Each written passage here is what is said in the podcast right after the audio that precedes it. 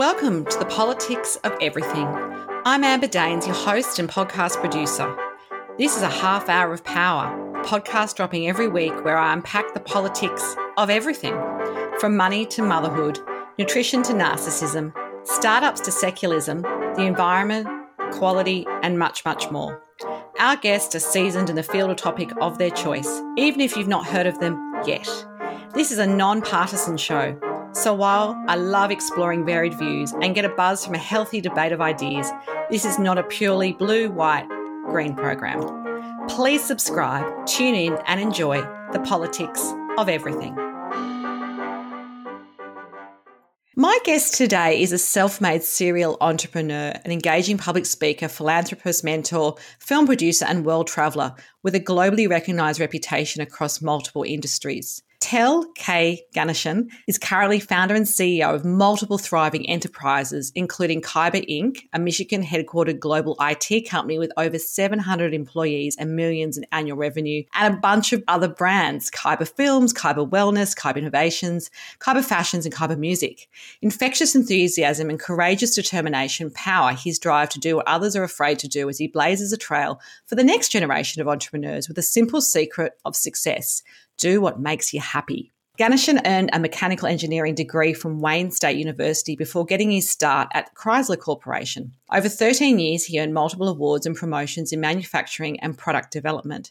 The desire to make a bigger impact and build something of his own then took him in the direction of entrepreneurship with the establishment of his business. He's fueled by a belief that entrepreneurs make the world a better place for everyone and founded TiECon Detroit, the largest entrepreneurial conference in Michigan, modeled after TiECon Silicon Valley, and has had a string of different awards and has plays a key role in the advancement of many mentors and so forth in the startup and entrepreneurial space. Over a 30 year career, his groundbreaking work has earned him national recognition, including some of the awards such as Ernst & Young's Entrepreneur of the Year finalist for three years and a place among D Business Magazine's Detroit 500 Most Powerful Business Leaders. On any given weekday morning, you can find him deep in meditation and yoga poses before he heads into his business ventures. He actively levels up his comfort zone with tennis, kayaking, and traveling to new places. Obviously, now the pandemic has eased, that's far more possible. After everything he's worked hard to achieve, he's still convinced that the biggest potential is yet to be realized. And he works hard daily to push the limits of what's possible and loves to use his tagline that he has for his business, making the impossible possible. So, warmly welcoming you to the podcast of Everything Tel. Oh, glad to be with you, Amber. Glad to be with you. Podcasting remotely can be challenging, but it doesn't have to be. Since 2017, I have relied on Zencastr's all in one web based solution to make the process quick and painless, the way podcasting should be. If you know me, I'm pretty obsessed with quality guests, quality content, and quality sound, and that's what Zencastr allows me to do. Not to mention, it's really easy to use, even for my guests that aren't particularly tech savvy. There's nothing to download, they just click on the link and we start recording. Zencastr is all about making your podcasting experience easy and with everything from local recording to automatic post production all in the one tool. You don't have to leave your browser to get each episode done. I want you to have the same great experience that I do for all my podcasts and content needs. So I have a special offer for you. If you go to zen.ai forward slash politics of everything and enter this promo code, you'll get 30% off in your first three months when you sign up to Zencastr Pro. That's Z en dot ai uh, politics of everything. It's now time to share your story. So, um, what did you want it to be when you grew up? Do you remember in your childhood thinking you might be an entrepreneur or something else, or did you have a far different dream? And I kind of, I guess, what I'm trying to get to is what is your early career story? Yeah, I mean, I didn't have early a career, sir, but one thing that I had that kind of relates to what I'm doing, probably I would say was even 10 years old. I was you know, back in India, this, you know, I'm going back to India. I used to, you know, go and watch movies. Back in the days, we used to stand in a long queue, sometimes two hours, three hours, four hours. In those moments, I used to think, you know, who, who, are, who are these guys making these movies? What, they must be having boatload of money, you know. So those, you know, aspirations was there, but I never really because you know, I, a I didn't have money and b i didn't have the background but uh, but if i were to go back and look at it i think that the seed of which was already there planted long long time ago so long ago i have to only say it in decades probably four decades ago Absolutely. So, our topic today is about comfort zones, and the term comfort zone is firmly embedded in our everyday cultural discourse. And the metaphor of leaving one's comfort zone is something that we've sort of been using in, in everyday conversations for the past 30 years or so. The phrase comfort zone was coined, I, I read in my research anyway, by a thinker called Judith Bardwick in 1991 in a book called Danger in the Comfort Zone. And I'd like to just share a quote with you in the audience before I ask your opinion. The comfort zone is a behavioral state within which a person person operates in an anxiety neutral condition, using a limited set of behaviors to deliver a steady level of performance, usually without a sense of risk. So, for you personally, having you know obviously done so much and have so much success, how would you define your version of a comfort zone? And I'm imagining for everyone they have a different risk appetite that that would vary. So, what's your view of the comfort zone? I, I don't believe in comfort zone, Amber. I think the way I define comfort zone is that as long as you don't fall off the cliff, you don't have a comfort zone. And so I'm in the process of figuring out in my journey where my comfort zone really is. And so, for example, if I said, set up something in the business in terms of the you know revenue, the employee growth, our number of you know uh, locations, and then you keep pushing. So then then I I wonder that you know that comfort zone was you know set by me. So what I try to do these days is to let the reality define what the comfort zone, and I keep pushing. So that way, uh, that's why I said earlier that I stopped having comfort zone. Within the comfort zone, there sometimes isn't a lot of incentive for some people, obviously not yourself, to reach new heights of performance. And some people live a lot of their life going about you know, a routine, whether it be in work, whether it be in, in relationships, it could be in their exercise routines, even that's devoid of risk. And they might plateau in their progress, but they're okay with that because not everyone's going to be a multimillionaire, a CEO. Some people don't want that level of risk, if you like. Yes. Do you think it's always a bad thing, or are you sort of advocating that everyone can kind of push themselves to whatever level they think is mm-hmm. okay, and you know, so be it. Yeah, I, I, I think I think uh, you know the analogy I would use, Amber, is that you know, of course, the boat can always be in the shore; it will be clean, good. But the purpose of the boat is to sail. Similarly, the purpose of the human life is to experience. And what is the point in being in a comfort zone? And you know, even animals are in comfort zone. So even they are taking a lot of risk so we should be able to take risk. I'm not saying go and you know kill yourself or you know go and do some gambling and put yourself out of business. What i mean by that is that like you know living in fear you're not living the fullest potential of human life is how i look at it. And i think most of it you know psychologically it is because of fear uh, and because of a lot of expectations and I think my answer to that is that if you live in the moment, that is the only moment that matters. And I think you would start to realize this comfort zone is a self limiting belief imposed by us, imposed by our mind. And so if we manage the mind, I believe those uh, comfort zones will start to, you know, get wider and wider and wider and therefore the long story short is that so your appetite for risk you know gets better and better. Absolutely. I can i can relate to that. I think as obviously as you get older too you've got more experiences under your belt and you kind of work out how to if you like manage risk in your own brain. I think when you're younger and everything is for the first time that can be a lot lot more daunting. Can you enhance your own sense of how you push yourself beyond that basic level of comfort. Obviously, you've achieved phenomenal success, but there obviously has been some setbacks as well and there's you know success yes. is never just an uphill trajectory so how have you kind of if you like reset yourself to make sure that you're you're not you're not plateauing because hey that particular business venture wasn't that successful even though five others have been so you know how do you navigate that as you as you keep pushing yourself yeah, so so I don't declare success on any one thing, Amber. You know, it's it's really a journey, right? End of the day, how do you declare success? Do you declare success when you're 40 or 50 or 60 or 70 or 30? We don't know that. And so it keeps on going. And uh, yes, not all businesses are going to be successful. Thomas Alva Edison did not have his light bulb at, at, at, at 10th trial. In fact, at 10,000 trial is when he, he got the electricity. You know what I mean? Yes. So similarly, you got to keep trying and uh, you got to keep going.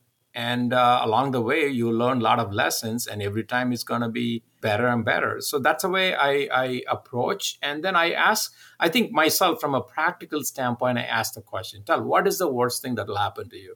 I mean, in my case, you know, originally came from India. Okay, everything fails, I go back to India.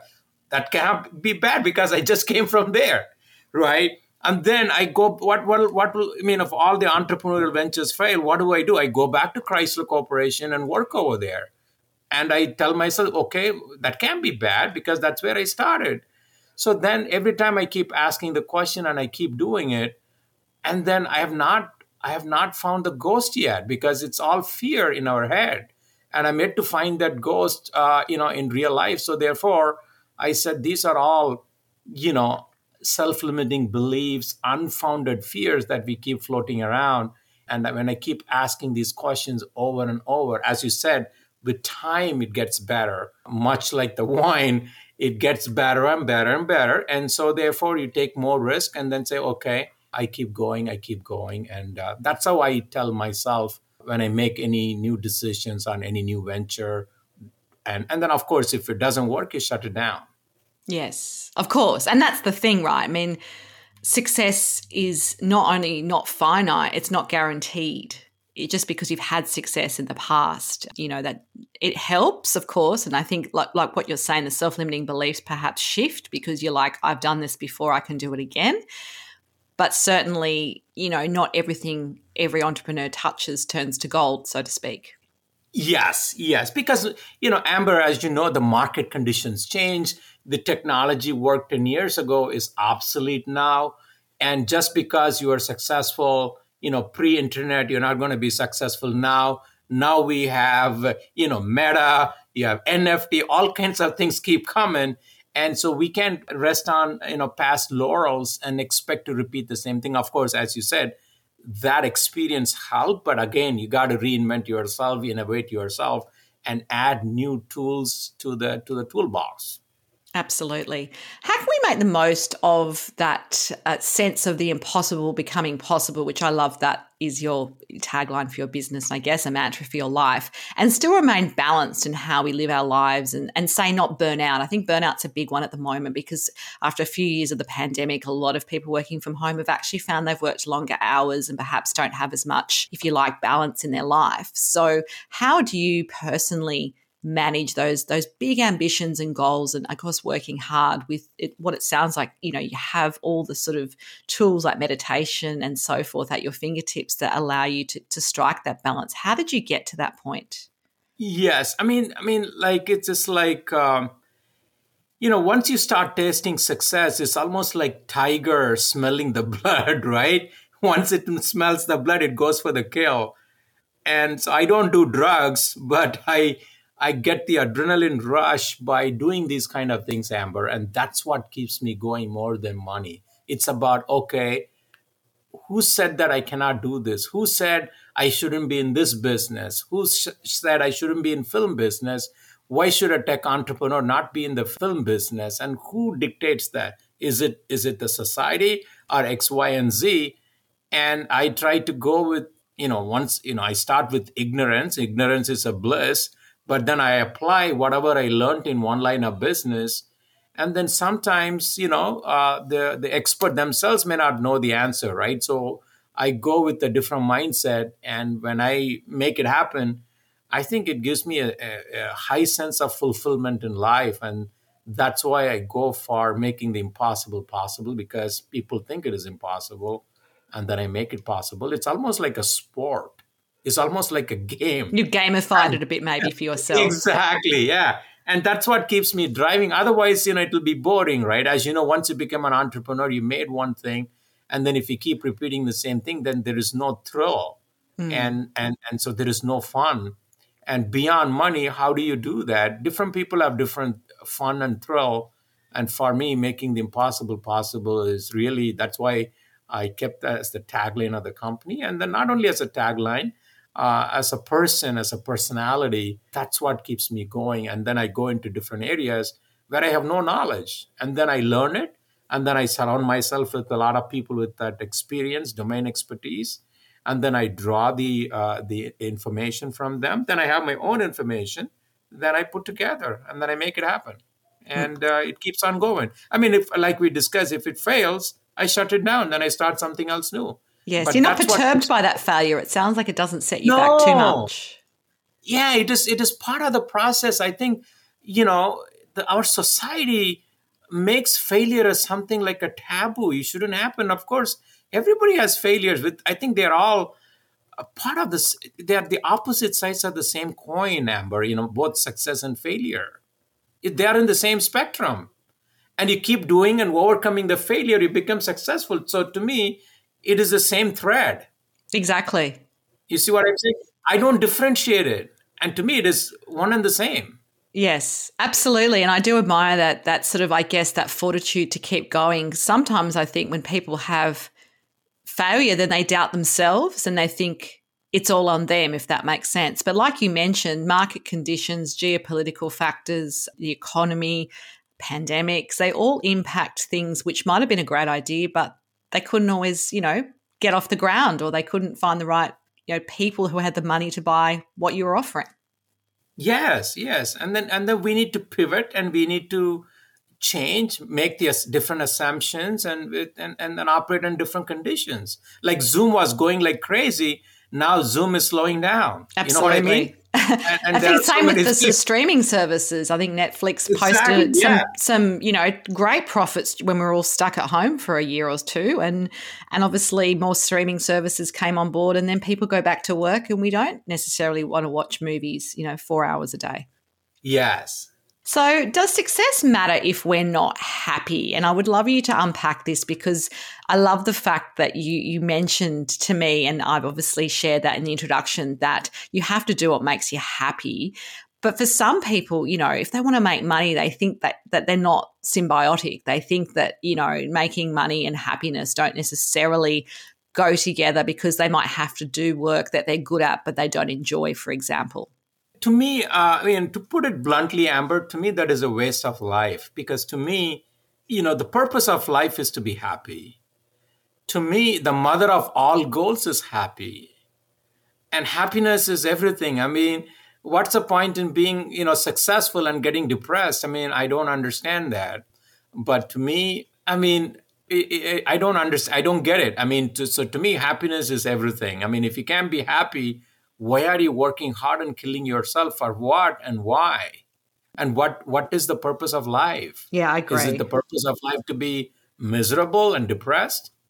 And think everything has to be hard. I think that's the thing. People sometimes think it has to have a degree of not lack of joy but you know just a mundanity to it to make it you know to, to be to make money for example. For some people it's yeah I, i'm not i'm not saying you know don't make money. By all, by all means one should make money but then but not at the expense of your happiness. I'm not saying you know be kumbaya and not do any work well we have we have bills to pay um, all of us do no matter what unfortunately sometimes.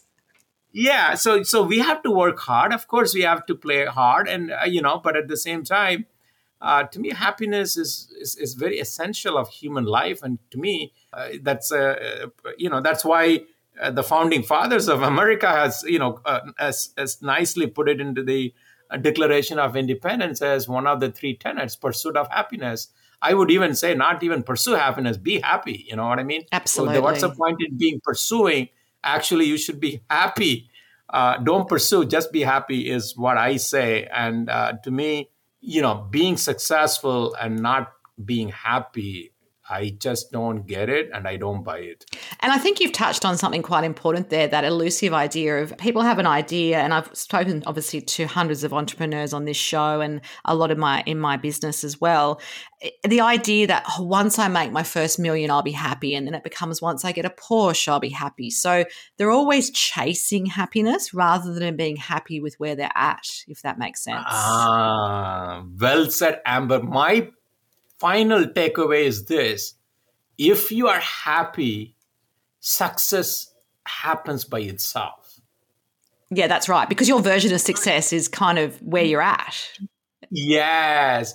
You could be successful, but happiness is not guaranteed. But if you're happy and you pursue whatever you're doing, to me, success is guaranteed because you are in a greater state of mind. You'll be able to attract the right kind of employees. You'll be able to attract the right kind of partners and investors. And nobody wants to, you know, be with somebody who's depressed and somebody who's, you know, negative Nancy's. And and so that's really my my take on that. Who have been your most important mentors, maybe one or two along your business or career journey, and why are they so memorable for you? I think my, I would say it's about 14, 15 years ago, I had a mentor. He passed away. His name is Frank Stella. What resonated, I mean, still, I, I'm, I'm not able to even do what, what he did. So he dedicated one day for public service. What I mean by that is five days he used to work for himself. Day six, he had an open office. Anybody can come to him and he would offer free business advice and anything, anything else and sixth day one day dedicated just for people i found that to be very very profound very impactful. And uh, in the process you create new entrepreneurs and you create economic prosperity for all of them.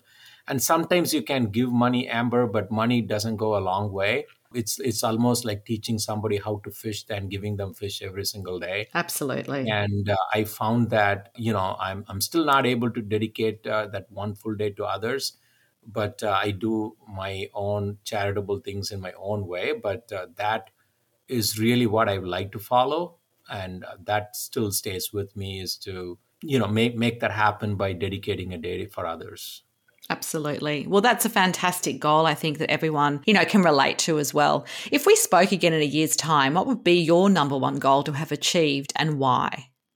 The number one goal would, would be that I should have meditated almost every day and not giving excuses. That will be my goal. And because I, the more I meditate, the more I am calm, the more I'm happier, the more clarity comes to me, and I'm able to get into more of a uh, virtuous cycle and not caught in the vicious cycle that we all lead in. And to me, if I do that, everything else happen by itself. That's fantastic. And we have mentioned you you had a takeaway message for us in an earlier conversation we had today, but can you give us one final message for anyone listening today that wants to get better at the politics of comfort zones? Yeah, I think I I, I, I think life is too short and to me, life is just a long dream. And therefore, you know, worrying about too many things and living in the moment and living spontaneously, you would achieve a lot more than overthinking and overanalyzing and not making the shot. You know, I think that's really my my biggest input, and that's really my message for all the listeners who listen to your podcast.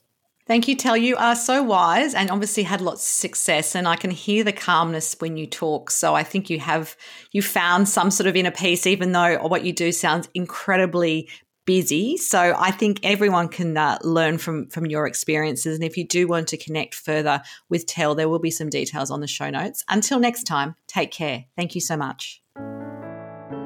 Thanks so much for listening today.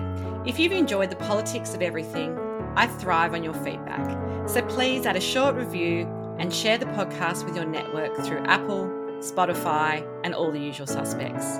I'm always on the hunt for new and diverse guests, so if you or someone you know has a fresh idea you're busting to get out there, please email me at amber at amberdaines.com and my crew will get back to you very soon.